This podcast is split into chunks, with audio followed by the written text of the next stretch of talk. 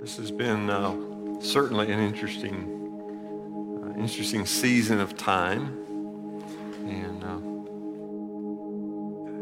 in a lot of ways. And, and I just want to say, um, on behalf of the staff, thank you uh, to the people of Riverstone. Uh, you guys have been amazing. Uh, you know, they say that when you're squeezed, what's inside of you comes out, and there must be some really good stuff inside of you um, because you've been so supportive and so encouraging.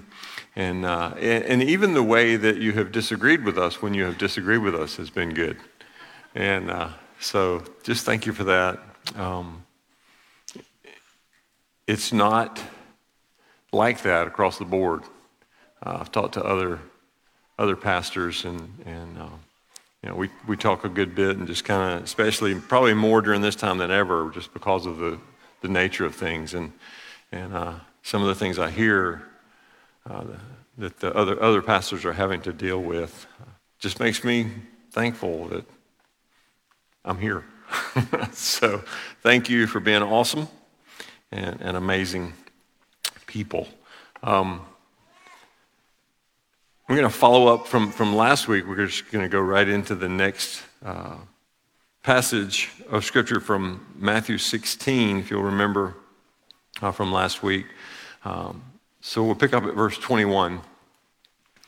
Uh, from that time on, Jesus began to explain to his disciples that he must go to Jerusalem and suffer many things at the hands of the elders, the chief priests, and the teachers of the law, and that he must be killed and on the third day be raised to life. Peter took him aside and began to rebuke him, which is never a good idea. Uh, never, Lord, he said, this shall never happen to you. Jesus turned and said to Peter, Get behind me, Satan, which is also something you don't ever want to hear. Uh, you, you are a stumbling block to me. You do not have in mind the concerns of God, but merely human concerns. Then Jesus said to his disciples, Whoever wants to be my disciple must deny themselves and take up their cross and follow me. For whoever wants to save their life will lose it, but whoever loses their life for me will find it. What good will it be for someone to gain the whole world yet forfeit their soul? Or what can anyone give in exchange for their soul?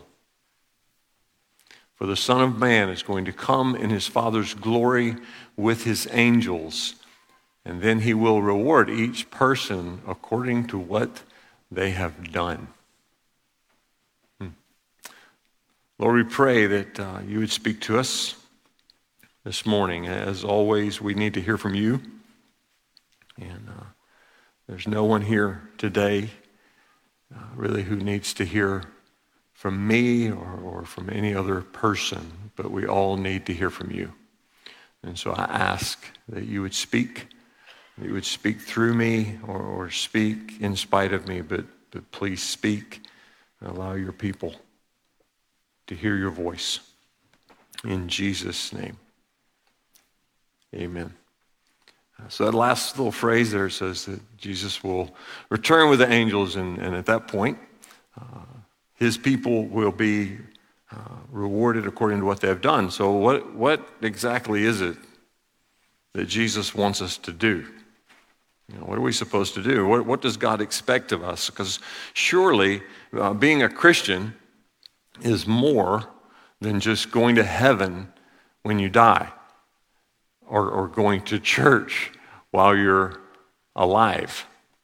Um, we, we have this tendency to describe, like, you know, if you ask me, uh, you know, what was growing up, what was your family like, I, I, might say to you, and have probably said in the past, uh, well, you know, my family, we, we always went to church. We talk about going to church, right? Um, is that, is that what, it, what it's about? You know, it's been a challenge for a lot of people during this, this COVID time because they couldn't go to church. Maybe, maybe that's not what we're supposed to be about. Maybe, maybe that's not the most important part uh, of what God has called us to be and who, you know, who He's called us to be, what He's called us to do. You know, when we start to think about what are we supposed to do, what is it that God expects of us, we, you know, we might think about things like, well, we're, we're supposed to pray. Well, obviously, yes. Jesus said, My Father's house is a house of prayer. Jesus modeled for us a life of prayer, and we certainly are called to be people of prayer. But then again, we have to ask, well, why? Why are we even called to be people of prayer? What's the point of our prayer life? Is it just so we can check that box and say, okay, prayed? Um, we're supposed to be people of worship. Oh, absolutely. We, and we love to gather together corporately and worship. And we, will get to do that forever. Uh, but is that all we're supposed to do right now? We're, we're supposed to believe. Mike talked about believing and, and just, you know, God wants us to believe. He wants us to have faith. He wants us to trust Him. Here, here's a good question for us to consider uh, God loved the world so much that He gave His Son to die for it. How much do we love it? Paul said, I would give up my place in eternity if in exchange my people could know him. Let that sink in for a minute. God loved the world so much that he gave his son to die for it. How much do we love it? Uh, being a Christian, being a follower of Jesus, requires some things of us. Uh, it requires uh, a difference in how we relate, first of all, to him, uh, how we relate to each other, and then also how we relate to the world. Uh, N.T. Wright, I recommend uh, to you, especially during COVID, if you're just sitting around looking for YouTubes to look at, N.T. Wright would be a great uh, YouTube person to watch. Uh, he says that we tend to think of the gospel in terms of creation, fall, redemption, right? That's just that's kind of the way we think. We think, okay, God created the world, man messed it up, we fell from grace, Jesus died on the cross, now things are good again. We're redeemed. But he suggests that we should think of the gospel as creation, fall, promise, Jesus, redemption. You know, the gospel message, the gospel originally uh, was a word that was used to describe the message of Christians. And it was good news. And then later on, uh, we started using the term gospel for the four books uh, in the New Testament Matthew, Mark, Luke, and John, the Gospels. Uh, but they are, they are, the Gospels are a story of the life of Jesus. Uh, so let's, let's kind of walk through, if we're going to think of the Gospels, the Gospel story, uh, the message of God to the world, if we're going to think about that, uh, in the terms of creation, fall, promise, Jesus, redemption. Let's, let's just kind of walk through that for a minute and see what it looks like. So, so number one, I think we kind of get the creation. We get the creation story, I think, you know, to, to a great degree. We understand God created uh, the heavens and the earth. We read through Genesis. We understand creation and what, what's that, what that's about, sort of. Sort of. We, we need to make sure, though, that we understand that creation of the world was not a hobby for God. It was not something that he did because he was bored. Uh, it was not even just his job, something that you know, he did because that's just what God does. Uh, creation, the, the, creation of the world, was an act of love. Uh, God created the world out of love uh, for us, He created an object for His affection. And so we need to understand that when we think about creation. And then we need to, I think we kind of understand, actually, we're painfully aware of the fall. We're painfully aware of the fall because we understand the nature of sin, because we, we live with it. Uh, we live with the nature of sin. And uh, so God created, uh, and we get that, and then man ruined creation and we're, we're painfully aware of that. But we also need to understand when it comes to the fall that we didn't just disobey God, which is bad enough, but we obeyed the devil. So, just actually, what we did was we changed gods. Uh, that's the reality of, of the garden. Uh, God said, Don't do this. The devil came along and said, Do this. And Adam and Eve chose to go with the devil rather than with God. That's, that's kind of a wake up call. Uh, so understand that in the fall, it wasn't just, oh, whoops. It was rebellion. And in our hearts, apart from God, apart from a deep work of the Holy Spirit, most of us, I would say all of us, will live our lives in rebellion.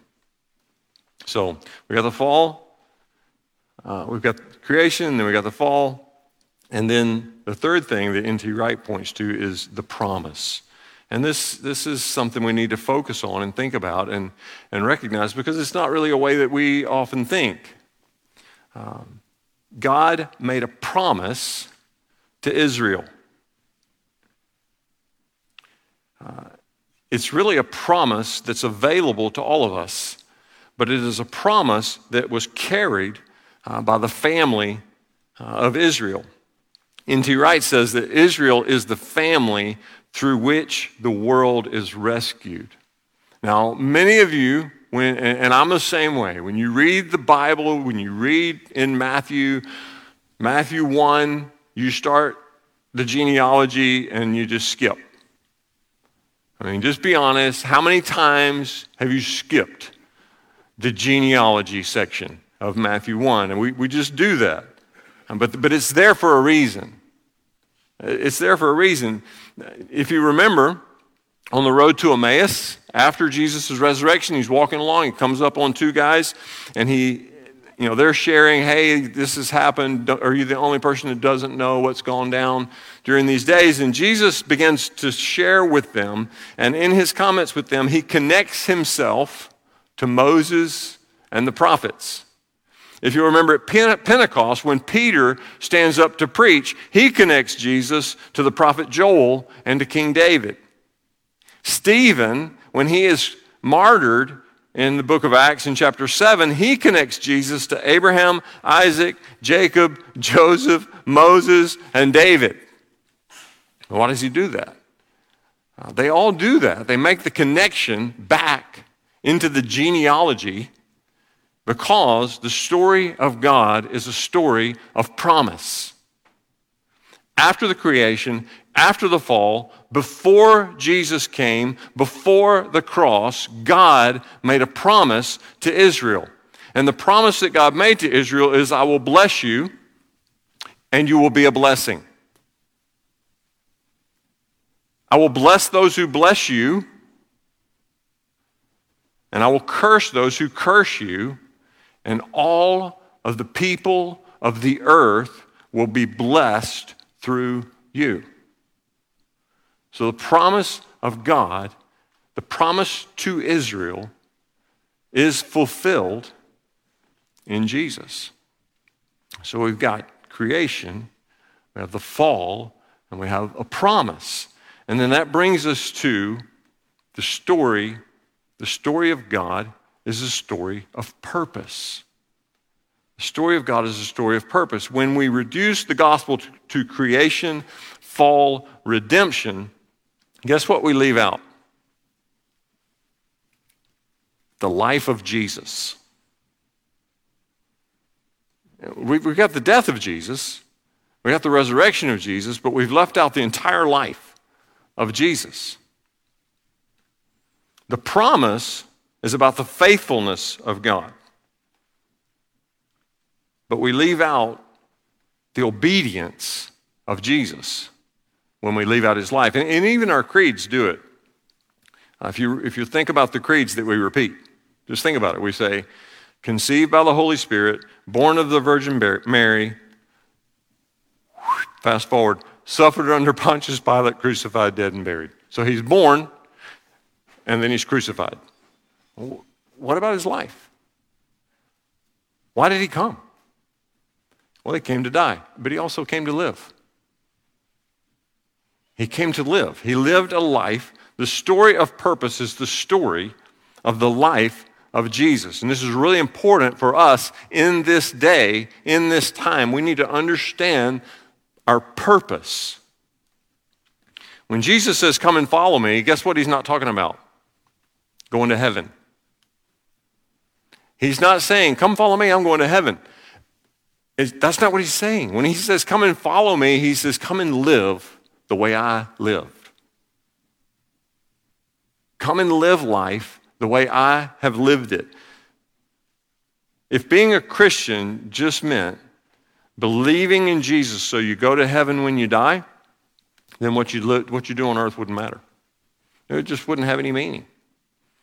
You just have to make that, you just have to believe and make that one prayer, and then you go to heaven. And, and my, my theology would be I would think it would make a lot of sense if you just you know, if all being a Christian is, is believing the right thing so that you can go to heaven, then the minute you believe it, why not just go?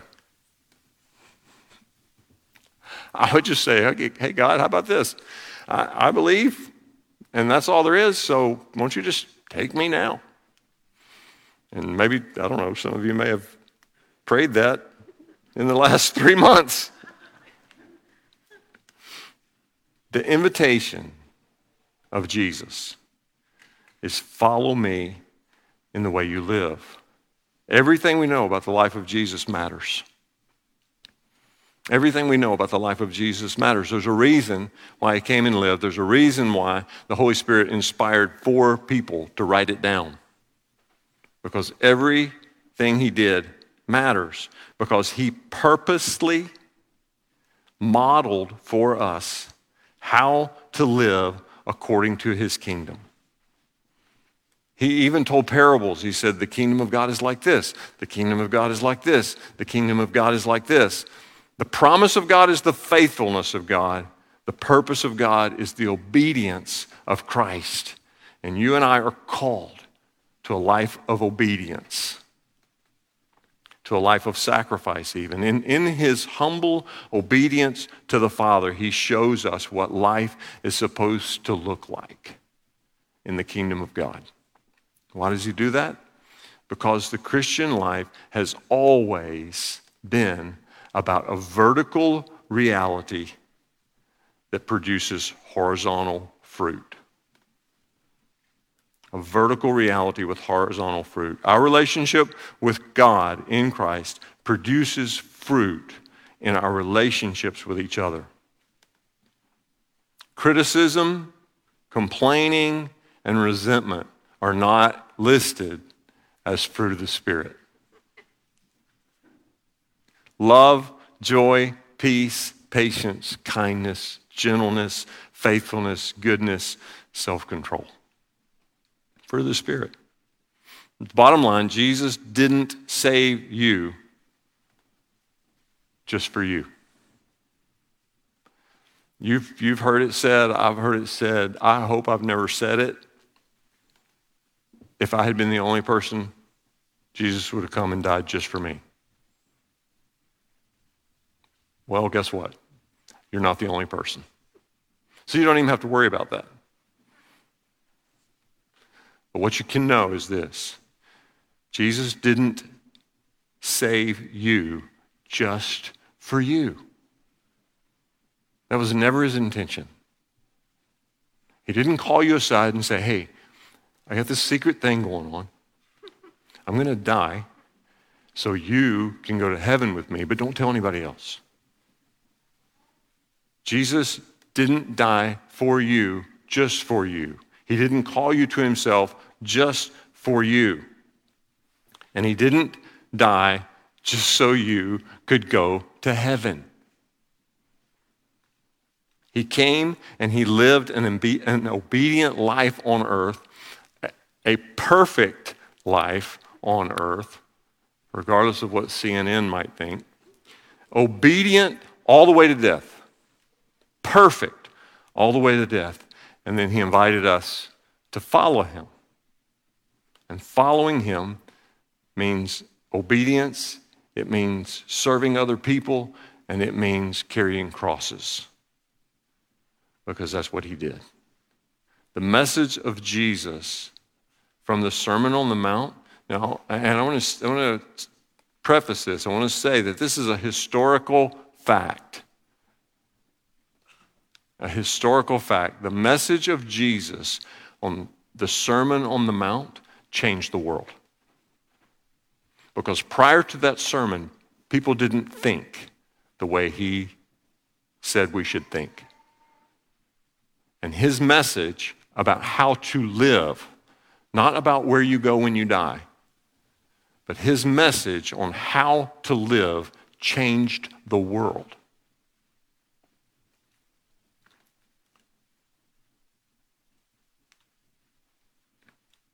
So finally, then, the fourth, the story of the cross and resurrection.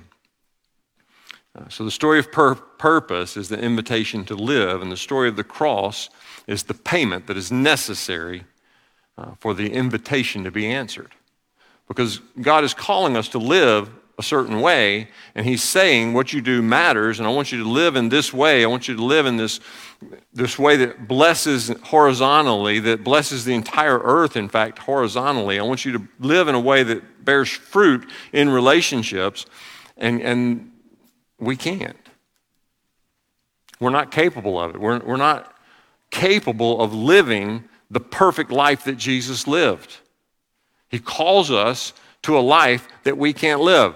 But then he says, hey, let me do it. Let me live in you. And so the cross is about the payment that is necessary for the invitation to be answered. Without the cross, you can try harder, but you will always fail. You will always fail because God's standard is perfection and only Jesus is perfect. And so we need the cross, the payment, so that we can accept the invitation with a clean slate. Sins forgiven, and we need Pentecost, the power of the Holy Spirit in us to live through us. In the cross and the resurrection, Jesus says, Let me live my life in you. Let me live my life through you. And then he says, Now, go make disciples. Go make disciples. And we say, Well, how, how do you do that? And he says, Do it the way I did it. Better yet, let me just do it in you. Surrender to me and let me do it through you. And so the story of the cross and the story of the resurrection leads us into a life that is actually the story of a king and a kingdom. It's a kingdom that is now and not yet. And so, right now, we want to be concerned. I know a lot of people are concerned with the not yet part of the kingdom because they would just prefer to be taken away, like Calgon, take me away. Uh, but we're here, we're here right now with a purpose and we need to focus on the part of the kingdom that is now. Because God has set before us opportunities to advance his kingdom. And we want to live in such a way to make everyone around us hunger for the kingdom of God. Because it's not just for you. If you have said, I want to follow Jesus, you have also said, whether you know it or not, my life is not my own. My life is not my own. My life, my life belongs to Jesus. He saved you because he loves you. And he saved you because he loves you and he saved you because he loves every person that he has placed in your zone. He didn't save you just for you, he saved you for them. These are unusual and difficult times. But if we can grasp during this time that the call of God has never been to go to church, but rather to be the church, this could be our finest hour. Because of what I said last week, people are looking for answers. When I was in high school, I was taking a physics class.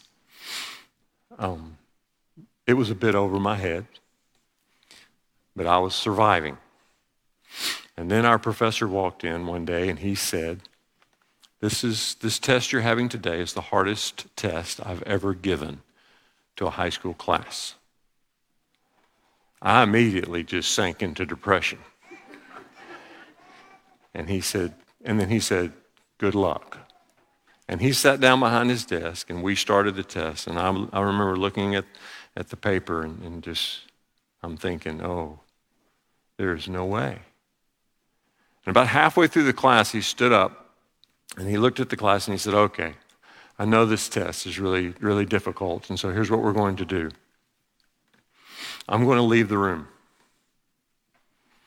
And while I'm gone, get together, collaborate, share answers, and maybe as a class, as a whole, you can get it done. And he left. The valedictorian of our class was in the class. We all turned to him. He stood up and walked to the front of the room, took his paper, and said, Okay, number one is, number two is, number three is, number four is. Number... He went down the paper, and everybody in the class made a 100.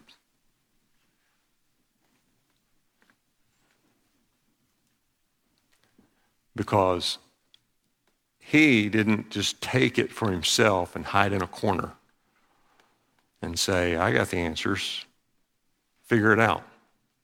He shared what he knew, and it saved the whole class. Share what you know. Share what you know. Every one of us will have opportunities this week. Ask God to open your eyes. Ask God to show you the people that he has placed strategically in your path because he saved you for them. Now let's pray.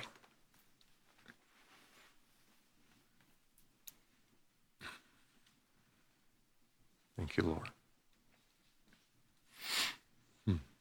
Jesus, we thank you uh, for loving us. We thank you for loving us enough to die for us.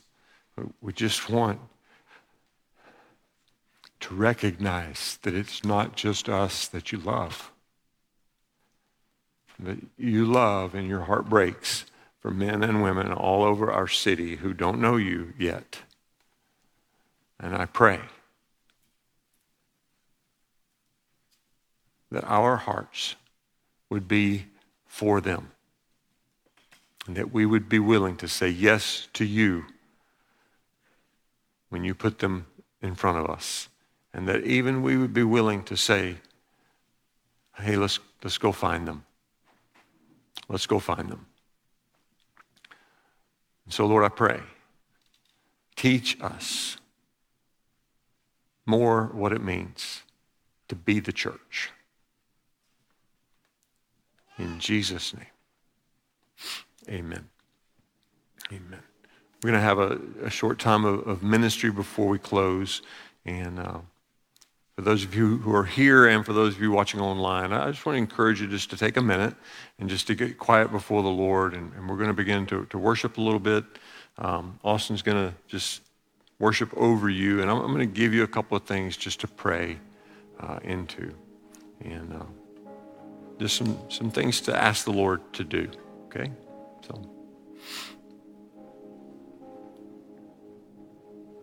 Hmm. Thank you, Lord.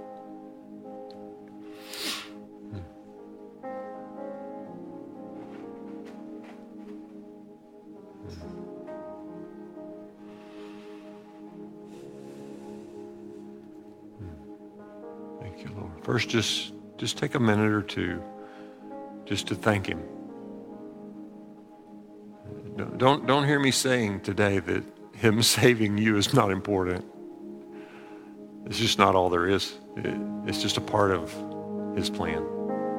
But it's really, it's a really big deal that you know him. And so thank him today that you know him.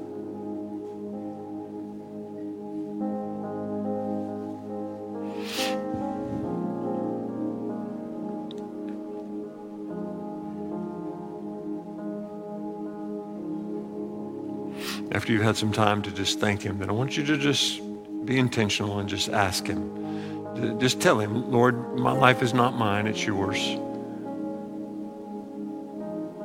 Would you show me this week where to go? What to say?